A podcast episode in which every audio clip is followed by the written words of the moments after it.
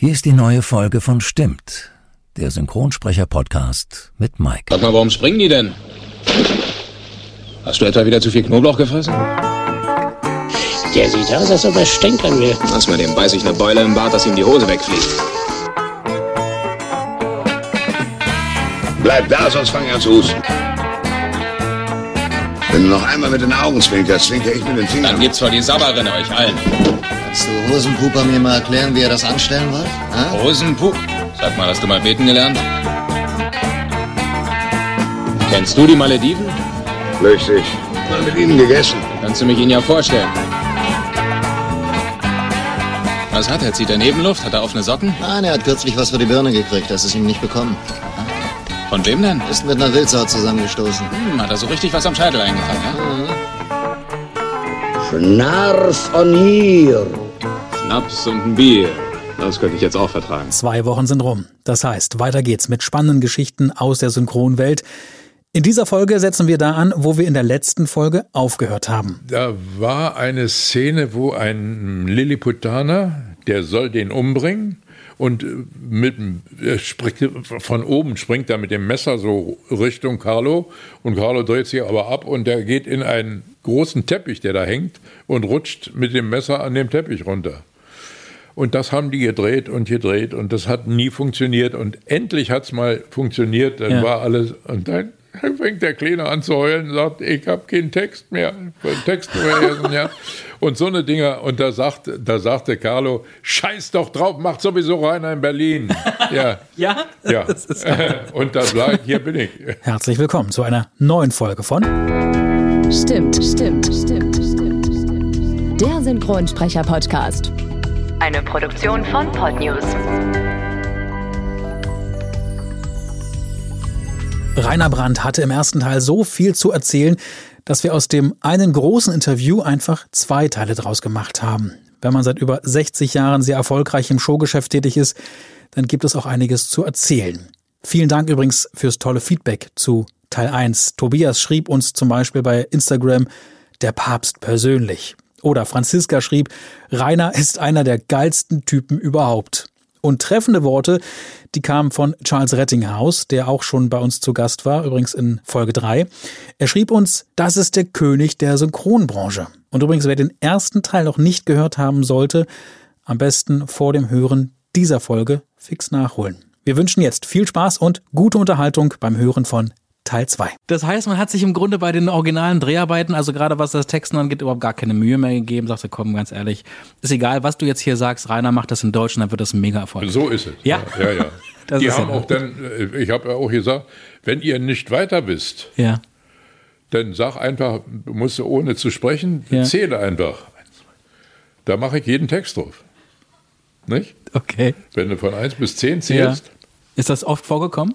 ja. Ja. Da muss man bei, beim, beim nächsten Mal schauen, mal ganz genau darauf achten, auf, die, auf das Lippensynchron, auf die also Labiale. nicht. Also, War Ihnen damals schon, ich sag mal, sehr schnell klar gewesen, wie die Filme bei uns hier in Deutschland funktionieren können? ja, das, äh, ich habe mich unterhalten mit den beiden und sage, wo sollt ihr, habt ihr irgendeinen Schwerpunkt? Und da sagte Carlo, ich möchte Blut vergießen und Waffen ohne.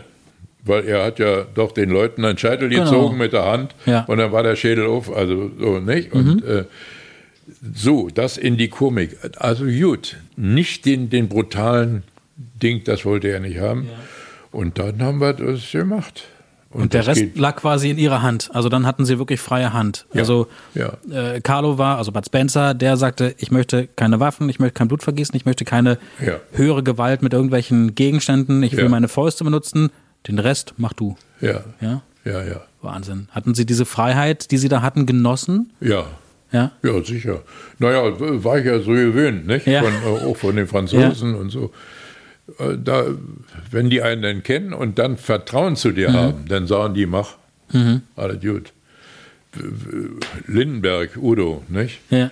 Ich habe doch dies, dies äh, Ding hinterm Horizont. Ja.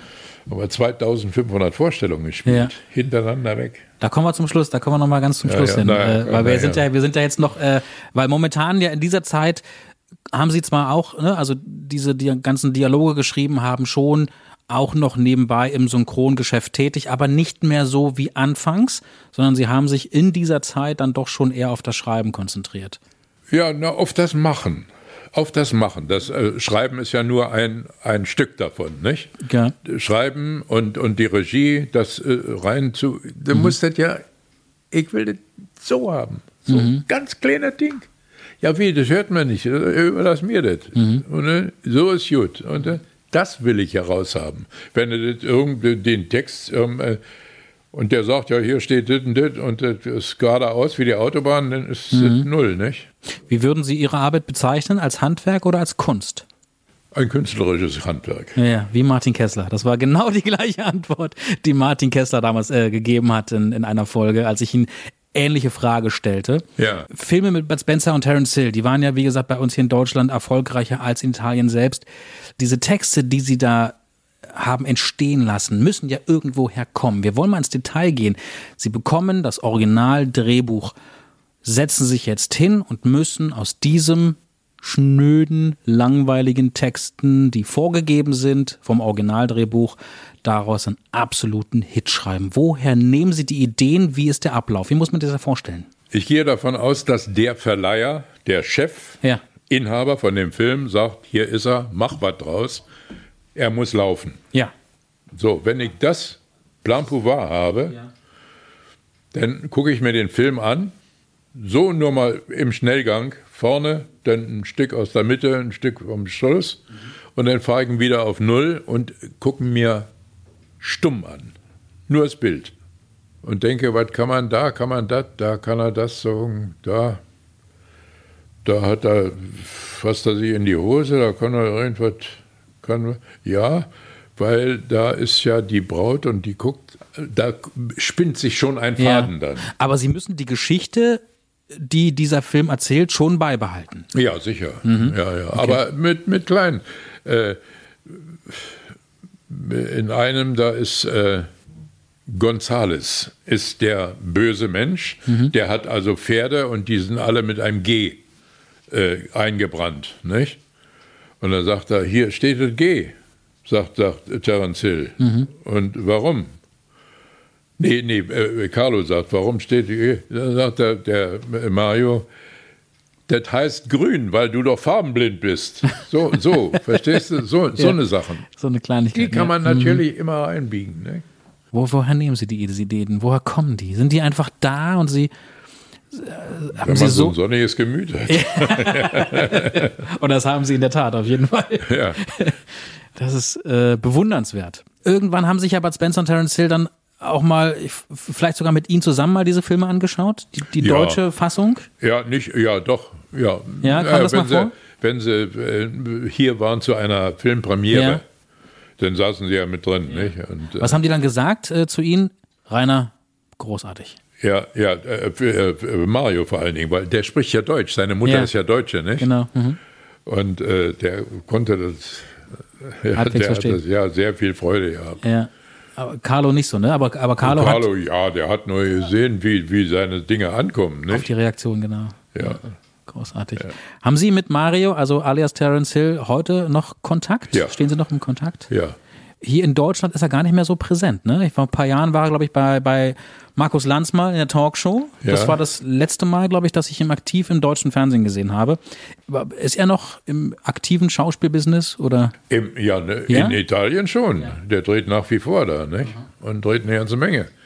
Aber die, äh, die deutschen Verleiher, die sind nicht so interessiert an, an ihm, also an den Sachen.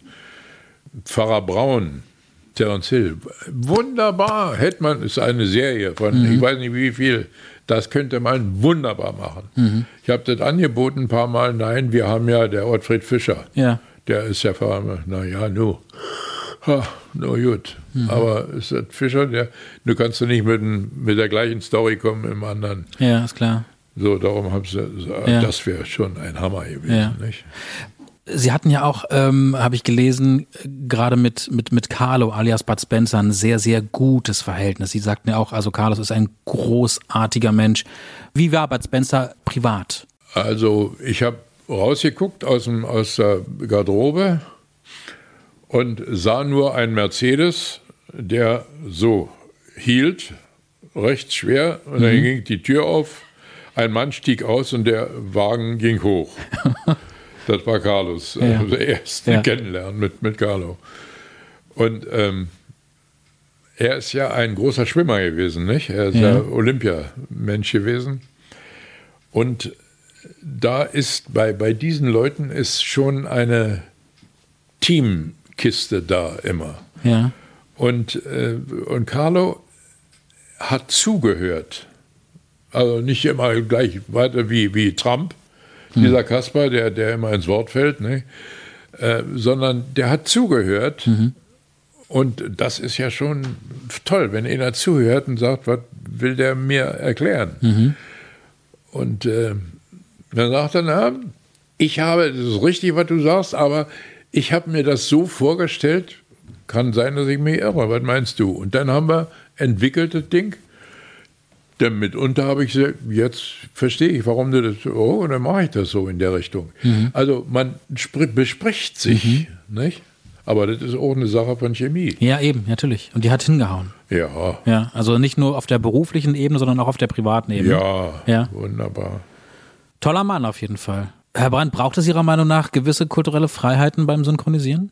Braucht es das generell auch vielleicht in der Gegenwart im Jahr 2020? Ich finde es momentan, dass es nicht so ist. Nee, ist es nicht. Woran liegt das Ihrer Meinung? Liegt Das das, liegt- nur am Geld, an dieser Schnelligkeit, schnell produzieren, ganz schnell machen, schnell rausbringen, umso mehr Masse? Es liegt an der Meure von den Verleihern.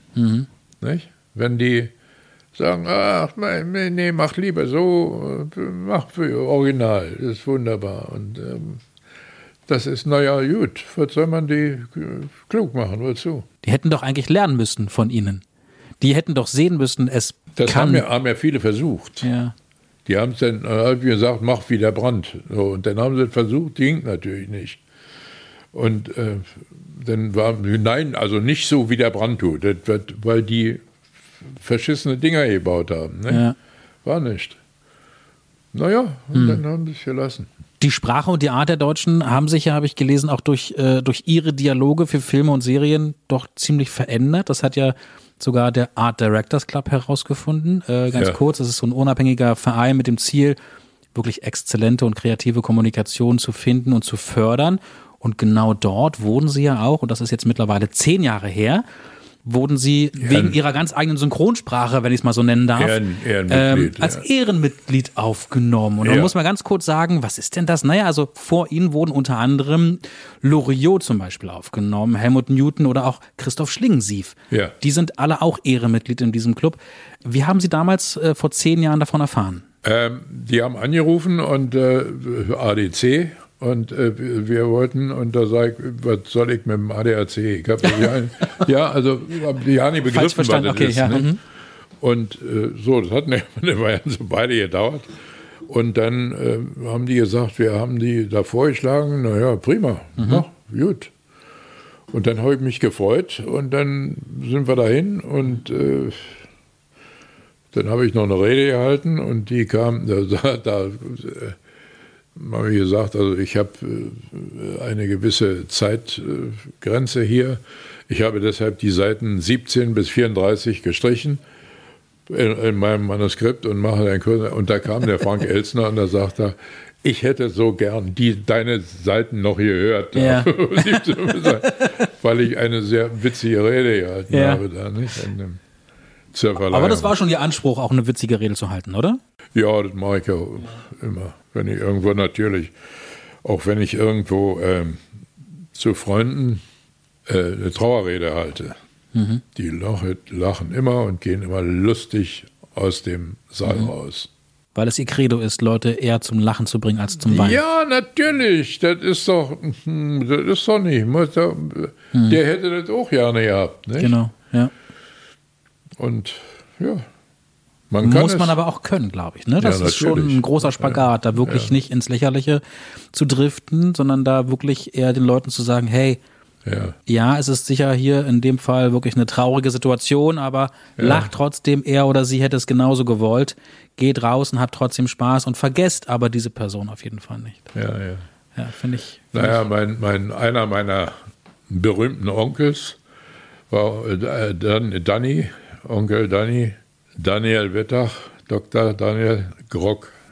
Berühmteste Clown der Welt. Das ist ein weltberühmter Mann, ein Ja. Grock, ein, ein äh, großer Komiker gewesen. Und es war ein nicht komischer Mann, privat, ein sehr ernster, seriöser, lieber Mensch und der auf der Bühne die Leute hingerissen hat. Nicht? Privat war er, ich weiß nicht, er hat meinen Vater mal besucht, das war in, mein Vater hatte äh, eine Bauhütte, also so ein Bau, Bauunternehmer war das. Und, und der, als der Grock hier war, hat er ihn besucht und wir konnten aus, vom Büro meines Vaters auf den rück, rückwärtigen Teil der Skala, der Berliner Skala, gucken. Die war ja kaputt, ne? also zerschlagen. Es war also nach 46, 47 war das. Und da sagt er, gehen wir doch mal rüber. Und da sind wir rübergegangen, da bin ich, kleiner Scheißer, mit, mitgelaufen. Und du bist gleich über einen Trümmerberg, warst du gleich in dem Garderobengang. Und da war ein abgerissenes Plakat, hing noch da von Grock. Und da fing der so an zu weinen. Das hat mich also mächtig mitgenommen, ja, dass Onkel Danny so weint. Und Ich habe das oft gehört, dass Menschen, die beruflich lustig sein wollen, äh, im Privatleben vielleicht nicht unbedingt das Gegenteil sind, aber auf jeden Fall nicht so wie auf der Bühne, sondern Ja. eher so die Ja. introvertierten, äh, zurückgezogenen Menschen sind. Also ich erinnere richtig, zum ja. Beispiel an die großartigen Herricht und Preil, mit denen auch ich ja aufgewachsen bin, mit den beiden Herren, die im Privaten, weiß Gott, nicht so lustig waren wie auf der Bühne. ja, Haben Sie das auch oft miterlebt bei vielen Leuten? viel, Ja. mit viel, viel kenne ich viel. Ja. Auch, auch der, der äh, Mario, der Terence Hill, Mhm. der ist nicht so ein, also wie er äh, spielt, Mhm. ein, ein zauberhafter Mann. Ein, aber die sind alle, die haben ja nicht diese ewige auf der auf dem Tablett, nicht, Mhm. vor sich hintragen. Wir fassen mal so zusammen. Sie haben, und das ist äh, wirklich sehr erstaunlich, Sie haben vor über 60 Jahren, das muss man ja mal sagen, mit dem Synchron begonnen. Ja. Wie hat sich denn Ihrer Meinung nach die gesamte Branche im Laufe der vielen Jahre verändert? Ich meine, jetzt abgesehen davon, dass man früher auch zusammen noch im Atelier stand, zusammen aufgenommen hat, speziell so das Zwischenmenschliche oder generell diese Branche, wie hat sie sich verändert innerhalb der letzten 60 Jahre? Negativ, Mhm. sehr runtergefahren. Qualitativ ebenso, oder? Ja, Ja. auch. Finde ich schön. Ja. Ja. Wa- Warum? Äh, Das weiß ich nicht. Das ist eine Geldfrage wahrscheinlich, Mhm. nicht? Die haben ja, wenn die, wenn die haben, da kommt der Film, dann sagt der Verleiher, hier, komm, der Film, also ich äh, liefere morgen, äh, ich brauche den schnell. Dann Mhm. sage ich immer, ja, hast du Zeit, jeden Kaffee trinken, kannst gleich mitnehmen. Mhm. Was heißt hier, wie? Das geht nicht so schnell, nicht? Wenn ein gut gemacht ist, geht das nicht so schnell. Und heute ist das, das ist der wieder, der in der Garage, in der Eierpapp-Ding seinen Kram da macht. Und dann ist es null, ne? Ist das vielleicht daran geschuldet, dass die äh, Synchronbranche nach wie vor heute noch so eine Art Schattendasein fristen muss, dass sie nicht so.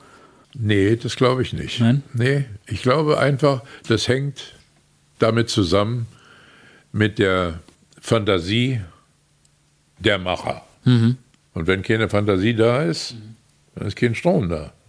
Das glaube ich also schon. Das heißt, es ist quasi einfach so eine Art Laufbandarbeit. Schnell, schnell, schnell, machen, Ja, ja, machen, sicher, machen, nächstes sicher. Projekt weg. Ja. Du hast es schon mal gemacht, einmal, zweimal, komm, mach. Ja, gut, ist okay, Hauptsache. Ja, das ist leider bei vielen so. Nicht bei allen, aber es gibt viele, äh, nicht viele, aber es gibt einige, die die größere Ausnahmen sind. Nicht? Und die, da macht es schon, das hörst du auch. Wenn man den, den Film sieht, dann mit der deutschen Synchronisation, dann sagt man, naja, das ist aber toll gemacht, richtig gut. Das ist selten, aber es gibt es schon. Jetzt nehmen wir mal an, Sie hätten es in der Hand. Sie könnten die Branche in eine andere Richtung entwickeln. was würden Sie sich wünschen für die Zukunft, für die Synchronbranche? Wo es wieder hingehen soll, Ihrer Meinung nach? Ich kann nicht, äh, Synchronbranche ist ein, das ist nur ein Klammerteil. Mhm. Synchron, die, die, die, ganze Entwicklung, wo die hingeht, weiß ich nicht. Mhm. Es ist zu viel qualitativ nicht gut, quantitativ ist viel da. Mhm. Aber die Leute haben die Zeit nicht mehr, sie haben die Muse nicht mehr, einen guten Film zu machen. Mhm. Es können auch wahrscheinlich die Schauspieler, weil die müssen ja auch sehen, Mensch, da mache ich das, da mache ich das, den muss ich ja mit. Ja, früher haben die, weiß ich, 100.000 gekriegt, jetzt kriegen sie vielleicht 10 oder mhm. 8. Also der muss das andere mitnehmen. Das heißt, der ist ja auch nur begrenzt zu kriegen, dieser mhm. Schauspieler oder Schauspielerin. Das ist eine Zeitfrage und, und eine, eine Frage der Muse. Mhm. Entweder oder. Und äh, die hat, die Muse hat nicht jeder. Wobei man nicht alle über einen Kamm scheren sollte. Ne? Es, gibt, es gibt schon in dieser Branche auch ja, sehr, sehr äh, gute, gute Leute, ähm, ja. die sich wirklich Mühe geben, die auch wirklich dahinter stehen. Also ja. ich nehme auch gern wieder den Kollegen Nitschke oder auch Kessler oder auch Irina von Bentheim, die auch schon bei mir zu Gast war in der Sendung, die das vielleicht auch nicht gerne macht, aber sagt, aber wenn sie es macht, dann macht sie es mit Herz dann muss es wirklich was sehr Gutes werden. Ja. Also sie ja. äh, findet es genauso wie sie furchtbar einfach, wie schnelllebig das Geschäft geworden ist. Ja. Es ist ein enormer Druck, der herrscht. Nicht nur auf die Autoren, auf die Regisseure, auch auf die Synchronsprecher, auf alle, die irgendwie dafür sorgen, dass das Produkt letztendlich wirklich gut werden soll. Und ich denke mal, das ist der Grund, warum das dann auch wirklich darunter leidet. Ja, absolut. Das ist eben die Muse, nicht? Die, aber die Zeit ist so schnelllebig. Ja. Ostern steht schon wieder vor der Tür. Es rast doch alles vorbei. Ne? Erstmal mal Weihnachten Und, noch vorher. Naja, nu. Achso, das nehmen Sie gar nicht vorbei. Achso, Sie haben 20, 2020 schon quasi ja. abgehakt das Jahr. Ja, natürlich. Ja. Herr Brandt, in dieser Podcast-Reihe habe ich ja anfangs äh, schon gesagt, habe ich ja oder hatte ich ja immer wieder Synchronsprecher, die ihren Namen nannten, die davon also wirklich schwärmten, wie viel sie von ihnen lernen konnten, wie toll die Zusammenarbeit mit ihnen war. Äh, sie haben sehr viel von ihnen abgeschaut, sich ganz oft, selbst Ronald hat zu mir gesagt, ich habe mich einfach bei Rainer einfach hinten reingesetzt und habe einfach geguckt, wie macht der Typ das mit einer unglaublichen Einfachheit und Lockerheit. Gibt es so einen Kollegen, wenn Sie mal auf Ihre Karriere zurückblicken, auf den Sie Ihrer Meinung nach wirklich stolz sein können, weil Sie dazu beigetragen haben, dass er oder Sie heute auch wirklich sehr erfolgreich in der Branche tätig ist? Das war eine Erfindung von mir, das war der Arne Elsholz. Mhm. Und der war sehr gut. Wenn ich mich richtig anstrenge, kann ich mich bestimmt an mein erstes Paar Schuhe erinnern. Seht euch nur mein Werk an! Ich habe Feuer gemacht! Sie mal, wenn Sie eine Wettervoraussage haben wollen, dann fragen Sie den falschen Firmen. Wieso Sorgen? Jeder von uns trägt einen nicht lizenzierten Nuklearbeschleuniger auf seinem Rücken. Das Leben äh, findet einen Weg. Nein, du willst nur einen Bodyguard, damit du nicht als Nachtisch herhalten musst. Nein, nein, ich hab sie verulgt. In Wirklichkeit ist es Kreuzigung. Oh, ich verstehe. Sehr gut, sehr gut. Nun, ähm, zur Tür hinaus. Ja, ich weiß Bescheid. Ja. Zur Tür raus, jeder ja. nur ein Kreuz, linke Reihe sehr anstellen. Richtig, ja, links ja. anstellen, gut. Nenn mich nicht dämlich. Sehen Sie den nackten Darmschenkel vor sich? Nein. Ganz sicher? Nein, wir können nicht sehen. Ringel, Ringel, Reihe und jetzt raten wir den Drink. So. Und der hatte auch diese lässige Art und mhm. äh, äh, er ist leider tot. Ja. Aber der war, der war einer von denen, nicht? Die mhm. richtig gut waren. Was hat ihn gut gemacht? Was denken Sie? Was war sein? Der hatte auch das. Der hatte auch das. Der konnte, der hat etwas sofort aufgenommen mhm. und hatte gleich den, den Gag dafür. Mhm. Und, und, gleich die, die Schiene sofort gefunden, wo man den hin tun muss. Mhm. Und auf welchem Weg man da reiten muss. Nicht? Hatte auch die, die Sprüche, die, die sind eben auch eingefallen. Ne? Mhm, das kann nicht jeder. Was geben Sie denn oder was würden Sie nach Ihren Erfahrungen dem Nachwuchs, weil ich habe auch einige Gäste hier bei mir im Podcast, die gerade angefangen haben, in dieses Geschäft einzusteigen, die frisch von der Schauspielschule kommen oder halt auch nicht Quereinsteiger sind in dieser Branche, die aber schon diesen dringlichen Wunsch haben, in diese Branche einzusteigen. Was, was geben Sie diesen, diesen Leuten, diesen jungen Leuten, die wirklich festen Fuß fassen wollen in der, in der Synchronbranche, was geben Sie mit auf den Weg? Was ich vorhin schon sagte, vom, vom Grog zuhören. Mhm. lernen. Zuhören, lernen, aufnehmen. Wie ein Schwamm, alles aufnehmen. Mhm. Und dann sich seinen eigenen Weg finden da drin. Das ist ja nicht so einfach. Mhm. Das ist natürlich mit dem, hängt mit dem Theater, mit dem Spielen zusammen. Und mit dem Spielen, da kommen die, die Wege, zeichnen Mhm. sich ab. Es geht für mich in die Richtung. Das ist mir zu viel Drama, das ist mir zu, zu viel Shakespeare. Shakespeare ist schön, aber ich bin lieber komisch. Und äh, dann geht er in die Richtung. Viel, viel lernen, aufnehmen, den Schwamm voll machen und sich an gute Leute halten. Gibt überall, auch in der Provinz, gibt richtig gute Leute, gute Schauspieler. Und wenn man da einen hat und sagt, der ist gut, dann soll man sich an den halten. Was macht der? Und, auf, und das dann umsetzen für sich selbst. Und so erstmal aufbauen. Wenn einer kommt und sagt, äh, du bist ja ein toller Typ, du spielst bei mir die Hauptrolle, das wird nicht. Der muss ein bisschen was vom, von der Basis mitkriegen. Mhm. Also er muss Theater, auf jeden Fall mal Theater gespielt haben, damit er ein bisschen reinkommt in die Branche. Und ähm, denn es ist so, so schnelllebig beim Film und Fernsehen. Da stehst du, dann kommt der, ach prima, dass du da bist, du, wir sind, äh, wir können die Szene mal äh, machen, komm, machen wir schnell. Kannst du mal schnell Stichwort geben und dann bumm, zack, und schon ist der, der hat noch überhaupt keine Ahnung, was der, und dann, das ist, das muss, da musst du schnell reinsteigen. Und da gehört eine Basis zu. Also viel, viel lernen. Geduld haben. Geduld, viel Geduld haben und, äh, und sich ausprobieren. Und wenn er sagt, ich möchte mal, würde das auch passen, wenn ich sage das und das? Oder wenn ich das mache als Schauspieler, also wenn ich da nicht rübergehe, sondern mich hinsetze und dann den, die Frau aufnehme schon im Blick, dann kann der Regisseur sagen, das ist keine doofe Idee, mach mal.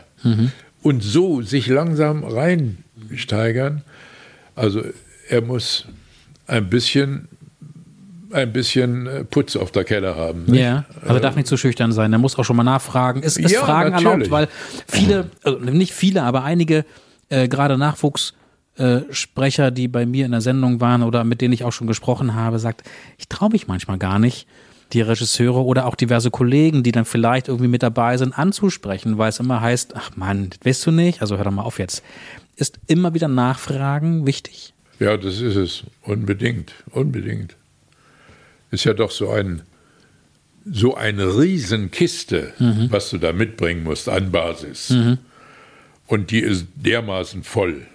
Und äh, wenn man 100 Jahre alt wird, wirst du immer noch viel, oh Mensch, da ist ja auch eine, das habe ich ja noch nie, das kann man ja auch machen. Mhm. So, ja. Dieses Ausprobieren, sich selber ausprobieren. Und dranbleiben und nicht aufgeben. Und dranbleiben, ja. Aber sich äh, ausprobieren auch mit, mit dem, wie kommt was an, Mhm. wenn du das oder das machst oder den Blick oder das und das sagst. Dann weißt du, man muss probieren. Mhm. Ich ziehe den Hut immer wieder vor, vor neuen Kollegen, die sagen, ich möchte in diese Branche, aber dann schon von sich so sehr überzeugt sind teilweise und dann sagen, ja, kann ich schon. Habe ich schon zweimal gemacht, kein Problem für mich, mache ich. Und das haben auch einige ihrer Kollegen, wie Martin Kessler zum Beispiel, dann auch schon kritisiert und sagen, nein, nur weil du es ein, zweimal gemacht hast, kannst du es nicht. Nee, das ist völlig richtig. Da kommen wir wieder zu einem ganz anderen Ding. Das sind die, die äh, Agenten. Mhm. Das sind ja Leute, die dich verkaufen müssen als Produkt. Und da hatte ich großes Glück. Ich hatte die Ellie Silman, die kam damals zurück aus, aus äh, Hollywood. Die hatte ich und dann die wunderbare Erna Baumbauer. Diese Leute gibt es nicht mehr heute. Nicht? Die sagen, ja, was willst du haben? Einen? Ja, ich habe vier davon. Und von dem habe ich sieben. Guck dir mal an und was du brauchst. Mhm. So, es ist keiner da, der sagt, ich möchte, ich möchte diesen Mann oder diese Frau, die will ich durchbringen. Das war früher so, Mhm. bei diesen. Sowas suche ich auch. Ja. Weil ich äh, ja nur wieder befreit von der Firma bin Mhm. und wieder auf die Bretter zurück äh, bin. Und ich habe ein Jahr also im, im Potsdamer Platztheater gespielt. Ja, Ähm, genau. Das, ähm, wie hieß es? Ähm, na, ist wurscht. Nee, das war, das war später. Das haben sieben Jahre gespielt. Hinter, Haben Sie auch Dirty gemacht. Dancing war es. Mhm. Dirty Dancing. Das habe ich ein Jahr gemacht. Aber das andere, das haben wir fast sieben Jahre gespielt. Und dann haben wir hier abgebrochen und dann äh, sagte Udo, ähm, das muss rüber, weil das geht natürlich. Udo ist in Hamburg, lebt in Hamburg. Mhm. Das kann gehen. Ja, sag ich, weiß nicht, das ist ein Berliner Stück, aber mach mal. Ja, sagt er, mit dir. Ich sage, nee, ich will aufhören. Also gut, ich komme zum Anschieben. Ja. Das heißt, so. es war die Zeit, wo Sie, wo Sie sagten, ich, ich nehme jetzt langsam so, ich gehe zurück, ich möchte jetzt meine Ruhe haben, ich, ich. Nee, es war, war abgespielt. Hier in Berlin war es abgespielt. Ach, hier war es schon abgespielt. Hier war es abgespielt. Wir haben 2300 Dinger. Da haben Sie wir- aber mitgespielt. Ja. Genau, das mal. Jeden Tag. Aber ich meine, be be bevor es auf die Bühne wieder zurückging, ich meine, Sie hatten ja, Sie selbst hatten ja nach, nach 40 Jahren Synchron, Dialogbuch schreiben, Synchron, Regie führen. Wie Sie selbst damals ja sagten, habe ich gelesen, die Schnauze voll von diesem Aktiven und wollten quasi back to basic, nämlich zurück zum Theater, da wo Sie ursprünglich eigentlich auch herkommen. Also quasi raus aus dem Synchronstudio und rauf auf die Bühne. Und dann kommen wir mal zu dieser Geschichte, auch mit Udo Lindenberg, denn Sie haben ja also sowohl bei Dirty Dancing dann mitgespielt, hinterm Horizont, aber wir gehen mal an Anfang, als Sie sagten, ich gehe jetzt raus aus dem Synchronstudio, ich habe die Schnauze voll von dem Mist, ich möchte wieder auf die Bühne zurück. Ja. Ging das einfach? Also ging das so einfach, auch kopfmäßig? Ähm, ich war nicht mal geplant. Mhm. Die, die, meine Frau, hier die Uschi, äh, die hatte einen Anruf für Dirty Dancing, Mhm. weil die waren ja, die spielten ja schon und Mhm. da ist äh, eine Schauspielerin, ist, äh, die musste weg oder ist ausgefallen oder weiß nicht was, und da suchten die eine. Und da ist Uschi hin Mhm. und sagt, du, äh, fahr, du bist da, dann fahre ich mit dir mit. Ja. Weiß ich nicht, da. So, und dann, äh, okay, dann jeden einen Kaffee trinken und so. Und dann war sie da und hat ihre Mätzchen da gemacht und die Leute, die da waren, die das zu entscheiden haben, das waren so 12, 14 Leute, vom, alle von, von überall, vom Mhm. Theater jedenfalls. Und äh, ein Wort das andere und sagt, wer spielt denn den Mann? Da sagten die, ja, den haben wir noch nicht. Da sagt sie, nehmen Sie meinen. Wer ist der Schauspieler? Naja, nu, ja. Na, können ja mal, er ist draußen, können Sie mal, so, und ich, können Sie mal reinkommen? Und dann bin ich da reingegangen. Die Uschi ist dann rausgegangen und ich sage, ich weiß nicht, was ich hier soll. Okay. Ähm, normalerweise sitze ich da auf, dem, also was soll ich nur machen? Euch was vorher tanzen oder so. und, äh, und dann habe ich ein bisschen erzählt in drei Sprachen, weil die teilweise äh, sprachen die also kein Deutsch. Und die haben so gelacht und sagen, das ist ja eine Präsenz, die der Bursche hat Ja. Der machen, der machen war selbstverständlich, nicht? Und dann habe ich das Dirty Dancing gemacht mit, mit der Uschi zusammen. Sie haben den Und Vater gespielt, ne? wurde- Ja, und dann Genau. kam das neue Ding da Mhm. mit, mit Udo. Hinterm Horizont. Mhm. Und ähm, Wie kam das? Kam Udo auf Sie zu? Sie kennen sich ja privat auch ganz gut. aber oder? gut, Mhm. da was, wir sind ganz dicke. Nee, da, der Uli, äh, Uli Baller, Mhm. der Regisseur. Der Regisseur, genau. Und äh, der sagte, lass uns doch mal, äh, Rainer, mach mal. Mhm. Vielleicht äh, da ist eine Rolle. Was für eine Rolle? Na, er ist ein Mi- Minister, Ostminister. Ein Stasi-Minister. Ja, was für ein Minister? ja. ja, naja, äh, Mielke. Na, wunderbar. Also dann habe ich da irgendwas. Dann habe ich mir von, von äh, mein Gott, mit den Namen ist das immer so schwierig. Bei mir. Der, der jetzt gestorben ist, der das Ding damals versaut hat, das, äh, ja, ich glaube, ab jetzt, äh, wie hieß er denn? Schabowski. Schabowski. Von dem habe ich mir einen Text genommen, einen Originaltext Ah. von Schabowski. Und den habe ich so in der Art, wie der das macht, ja, so und äh. Also nach meinen Unterlagen äh, gilt das äh, ja, ab sofort. sowas. Aha. Und das habe ich gemacht und war sofort drin. Da waren 60 Leute, haben sich für die Rolle. Ja. Und ich hatte das natürlich sofort, weil ich das so gemacht habe. Ja, ja. ne? Und dann habe ich mir das angesehen und sage, das ist aber scheiße, das kommt so nicht. Ich möch, möchte das umschreiben. Ah ja, da wirst du Schwierigkeiten haben. Ich sage, ich nicht, ihr. Ich nicht. Und ähm, mit Udo, ich sage, möchte, kick mal, das ist doch scheiße, so, so, so, so, möchte ich das machen. Ja, mach das, machst du, natürlich, mach das. Und dann habe ich das ganze Ding umgeschrieben. Mein, mein Ihren Part. Text, genau, ja, Meine genau. Part. Ich hatte zwei oder drei Parts und die habe ich umgeschrieben. Ich hatte jeden Abend Standing Ovations. Jeden Abend in dem Ding. Ja, die Leute haben geschrien als Mielke. Ja. Und äh, äh, nachdem wir dann die Premiere hatten, da zwei, drei Wochen später kam so ein Dicker rauf, sagt, auf der Bühne am, Ja. am Schluss. Und sagt, ich bin Stasi. Ich sage, dann steh mal stramm vor deinem Chef hier. Also, und was ist denn? Sagt er, ich bin wirklich Stasi. Ich bin, mein Freund war sein Fahrer bei Mielke. Und ich wollte nur ein bisschen was sagen. Ja. Und erzählte mir, wie dement der war, was ja keiner mitgekriegt hat, wie bösartig der war.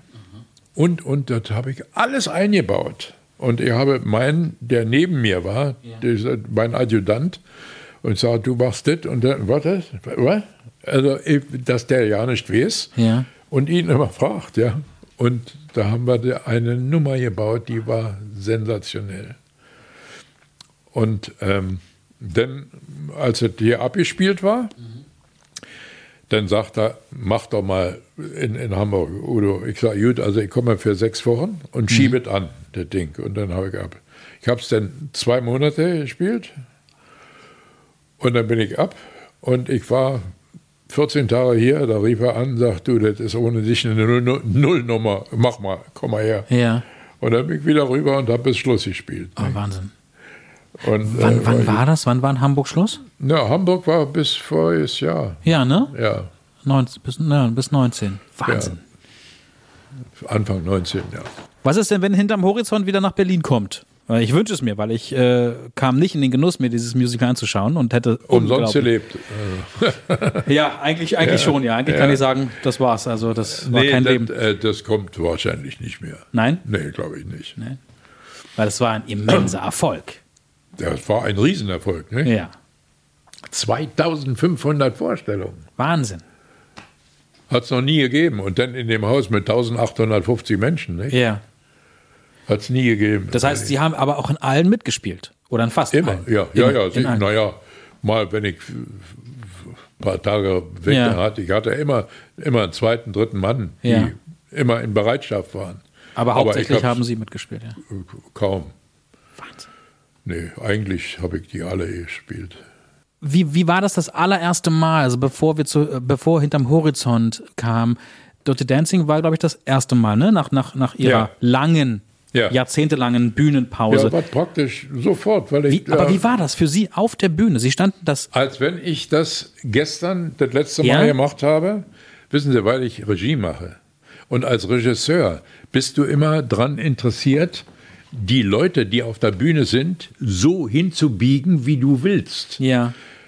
Und das, diese Regie, die machst du, die nimmst du für dich selbst. Okay. Und darum hast du so viel diese ganze Zeit überbrückt. Die Uschi sagt immer, ich bin ganz erstaunt, dass du das sofort. Ja.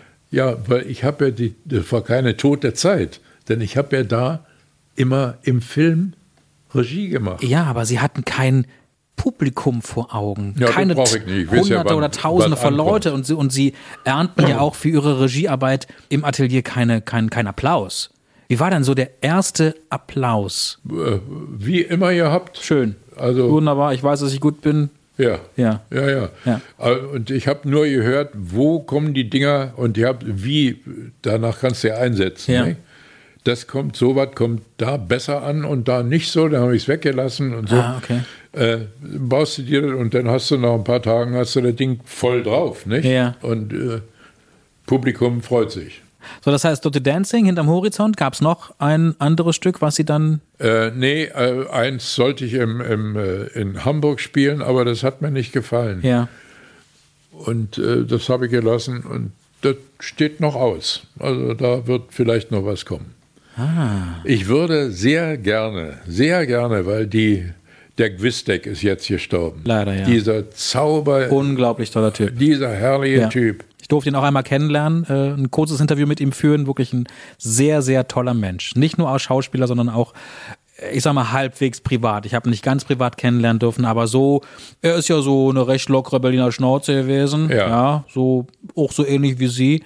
Aber ein toller Mensch. Haben Sie ihn näher gekannt? Ja, ne? Nein. Leider nicht. Ich habe äh, ein, ein Stück, weil ich dachte, es gibt ja viele ältere Schauspieler, Mhm. aber äh, es gibt wenig sehr gute Schauspieler Mhm. im Alter. Und Hübchen und Gwistek, und da dachte ich, da möchte ich rein in die dritte und habe äh, angefangen, was zu schreiben Okay. für, für drei alte Männer, Mhm. ältere Männer. und ähm, na, ist ja nun, Ja. also es hat mich sehr getroffen, dass Ja. der tot ist. Absolut, ja. Aber da dachte ich, den lerne ich so kennen, denn mit dem möchte ich was zusammen machen. Ja. Der ist wunderbar. Ich möchte so in diese, da möchte ich, ja, Mensch, und Ja. da hätte ich viele Einfälle. Mhm. Ja, Würde ich gerne machen. Schlosstheater wäre doch auch was für Sie. Ja, naja, mit Dieter, wir haben ja viel, wir drehen zusammen. Ja, nicht? genau. Wäre das was für Sie? Es wäre natürlich wäre das schön. Bloß es ist ja immer ein, ein Stück nur, es ist ja immer nur eine gewisse Zeit, Mhm. nicht? Und die ist nicht, äh, wenn du da viel lernst und dann hast du nur ein Stück Zeit, Mhm. dann bist du aber wieder festgebunden für eine andere Sache. Und das ist so, sonst, äh, wenn sich Mhm. das mal ergibt, also warum Ja. nicht? Würde Also ich würde es ich würd's, ich würd's toll finden, ich würde es mir wünschen. Also Dieter Hallervorden, vielleicht hörst du das hier gerade. Ja, ja, wir, wir sehen uns ja oft. Also, Dann einfach mal ja. nachfragen, das wäre schön. Herr Brandt, fast zum Schluss äh, möchte ich auch bei Ihnen so ein bisschen auf das Thema eingehen, was uns ein Dreivierteljahr beherrscht. Thema Corona, ja, Covid-19, die Corona-Pandemie. Wie war denn bisher so das Jahr 2020 für Sie? Also wie sind Sie speziell so bis, bis heute, also von Anfang des Jahres bis jetzt zum, zum Oktober mit der Pandemie umgegangen? Also ich bin, wir sind in Südafrika gewesen. Mhm. Es ist ja Sommer da unten. Mhm. Und dann kam diese Corona-Scheiße. Und na, sagen wir, hier müssen wir zurückfahren, du. Jetzt, jetzt äh, wird's eng. Mhm. Und mein Sohn sagt, ach Quatsch, Mensch, bleibt noch ein bisschen. Und, also, und dann habe ich meine Tochter mal angerufen in Berlin. Ich sage, wie ist denn das, du? Wenn man, sagt sie, gibt nicht mehr. Die letzten Flüge sind weg. Das heißt, wann? Naja, im Oktober wieder. Das war im, im Februar. Da sage ich, nee, das lassen wir. Das lassen wir. Das ist Quatsch. Dann miete ich mir eine Maschine und fliege unter dem Radar rüber nach, nach äh, äh, in den anderen Teil, also nach, Ja. ähm, ins Indische rüber. Die Zeit in Südafrika, die war ich im Haus meines Sohnes Mhm. in Cape Town, in Kapstadt. Und äh, er hat außerhalb von Kapstadt hat er sich ein Haus gebaut wie ein Schloss, also unvorstellbar. Mhm. Direkt vorne, direkt am, am Wasser, am Atlantik. Und das hat er vermietet für vier Wochen an einen Mann. Und jetzt kam die Corona-Kiste und da hat er gesagt, das ist mir zu gefährlich, ich sage ab. Nun war das Haus leer. Und nu, na sagt er, jetzt kommt ja keiner. Na ich. Und dann bin ich dahin. Und dann habe ich in diesem Riesenhaus mit meiner Frau die ganze Zeit da, dank Corona, alleine gesessen. Und wie lange war das dann für Sie? Das war äh, fünf Wochen. Es gab auch, äh, wie meine Frau immer sagt, keine Scheidungsabsichten hinterher. Wir Ja. haben uns also gut. Das heißt, Sie haben diese fünf Wochen zusätzlich sehr genossen. Wunderbar, wunderbar. Ja. Und dann hat meine Schwester und meine Tochter äh, einen Flug bekommen. Das war der vorletzte Flug, der ging. Den haben wir, der ging von Cape Town ohne Unterbrechung bis, ich glaube, bis Frankfurt. Mhm. Bis Frankfurt. Und den haben wir genommen und dann gab es von Frankfurt eine außerplanmäßige Maschine nach Berlin. Mhm. Eine kleine Maschine, also mit, mit 30, 40 Leuten. Und die haben wir auch gekriegt, war die Mhm. letzte. Und dann waren wir hier. Wie war die Zeit bis dahin? Also hat generell, äh, ich sag mal, die, die Pandemie ihre, vielleicht nicht ihr Leben, aber ihre Lebensweise bis, bis heute verändert? Überhaupt nicht. Ich passe auf mich auf, Ja. immer, und äh, passe auch jetzt auf. Und ich finde das auch gut, dass die äh, mit der, mit der Maske, dass man das macht, so gut es geht. Da halte ich mich dran. Und ich hoffe, dass diese Haltung im Volk noch weitergeht. Denn bis im halben Jahr oder so haben wir einen Impfstoff, das glaube ich nicht. Das wird dauern, bis ein Impfstoff kommt. Wenn der kommt und wenn der gut ist, dann ist es in Ordnung. Dann haben wir das Ding auch überwunden. Aber Mhm. bis dahin müssen wir schön aufpassen. Nicht auf die leichte Schulter nehmen. Gottes Willen. Mhm. Mensch, wir sind äh, fast am Ende, Herr Brandt. Ähm, Wird es denn zukünftig nochmal, ich sag mal, hatten wir ja gerade auch besprochen, Sie haben schon Lust, nochmal auf die Bühne zu gehen, hatten Sie mir gerade gesagt. Ich suche nur jemanden, der sagt, den brauche ich für das Ja. Stück. Ja? Wir können einen Aufruf starten. Ja, ja, ja, genau. Also, wenn ihr das hört, wenn ihr sagt, der Brand ist genau der Mensch, den ich brauche für meine Bühne, für mein Ensemble, wo auch immer, dann bitte melden, kontaktieren ü- über alle Portale, die wir bedienen oder auch eine Mail schreiben an stimmt.podnews.de. Aber es gibt so viel, so viel äh, Filmstoff. Könnte es vielleicht auch ein Comeback geben im Synchrongeschäft? Nö. Naja, wenn einer kommt und sagt, ich habe hier einen Film Mhm. und ich möchte, dass du den machst in der Ja. Form, dann mache ich ihn. Ja. Aber das kann ja kommen. Wie schaut es ja- mit, mit, mit, mit Sprechjobs aus? Mache ich bei meiner Tochter oder, oder wenn es einer ist, äh, die ich früher mal gesprochen habe. Mhm. Also Belmondo oder Marlon Brando oder, oder Ja. äh, sowas und sagen, kannst du den ermeigen? Das jederzeit, ja. Wenn Sie mal so zurückblicken in Ihr Leben oder auf Ihr Leben und Sie würden jetzt ein Buch schreiben, eine Art Biografie über, über sich, über Ihr Privat, aber auch Berufsleben. Ganz kurz, ohne lange nachzudenken, wenn Sie dieses Buch schreiben würden, wie würde dieses Buch heißen? It's me. A, warum in Englisch und Weil bei uns ist viel, viel im, wird ja viel mit Englisch äh, gemacht. Mhm.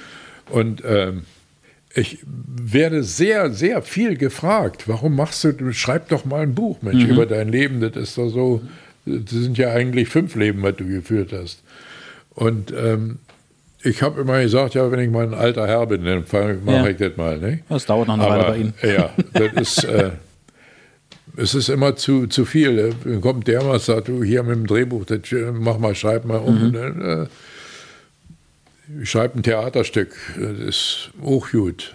Äh, da bin ich noch am Fummeln dran. Nicht? Ja. Das äh, die, die Dramatik, Dramaturgie, die stimmt am Schluss noch nicht. Da muss ich noch ein bisschen, bisschen knautschen. Mit. Das heißt, der Aber- Gedanke f- verliert sich immer wieder so ein bisschen, was, was das Buchschreiben angeht, aber Sie Nee, haben. nee, das bleibt immer. Das Buchschreiben, das, Das heißt, ich kann mich schon noch darauf freuen, dass es irgendwann mal ein, ein, ein Buch über Sie und über Ihr Leben geben wird? vielleicht sag ich mal, Wir kommen auf den Titel zurück. Warum It's Me? weil ich so für mich, das kann ich gar nicht mitteilen, was ich in mir bin. Das ist so viel Zeug und das bin einfach ich.